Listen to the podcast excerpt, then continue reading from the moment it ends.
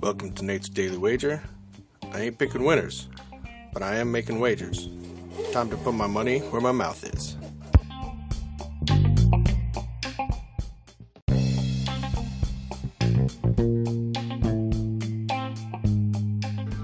This is Nate's Daily Wager for April 23rd, 2023.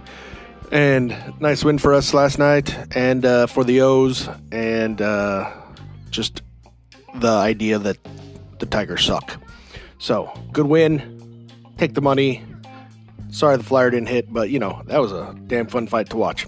All right, so today, I mean, I'm going to hit this well again because still, the Tigers suck. The O's aren't terrible, and the Tigers suck. And I expect that I'm going to be betting against the Tigers a whole lot this year because I don't know if you know this, but they suck.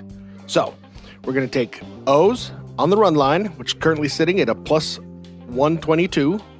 So run line minus one and a half runs at plus 122 on the O's against the Tigers in today's MLB action. See anything better than that? Pound it. That's my pick, and I'm sticking to it.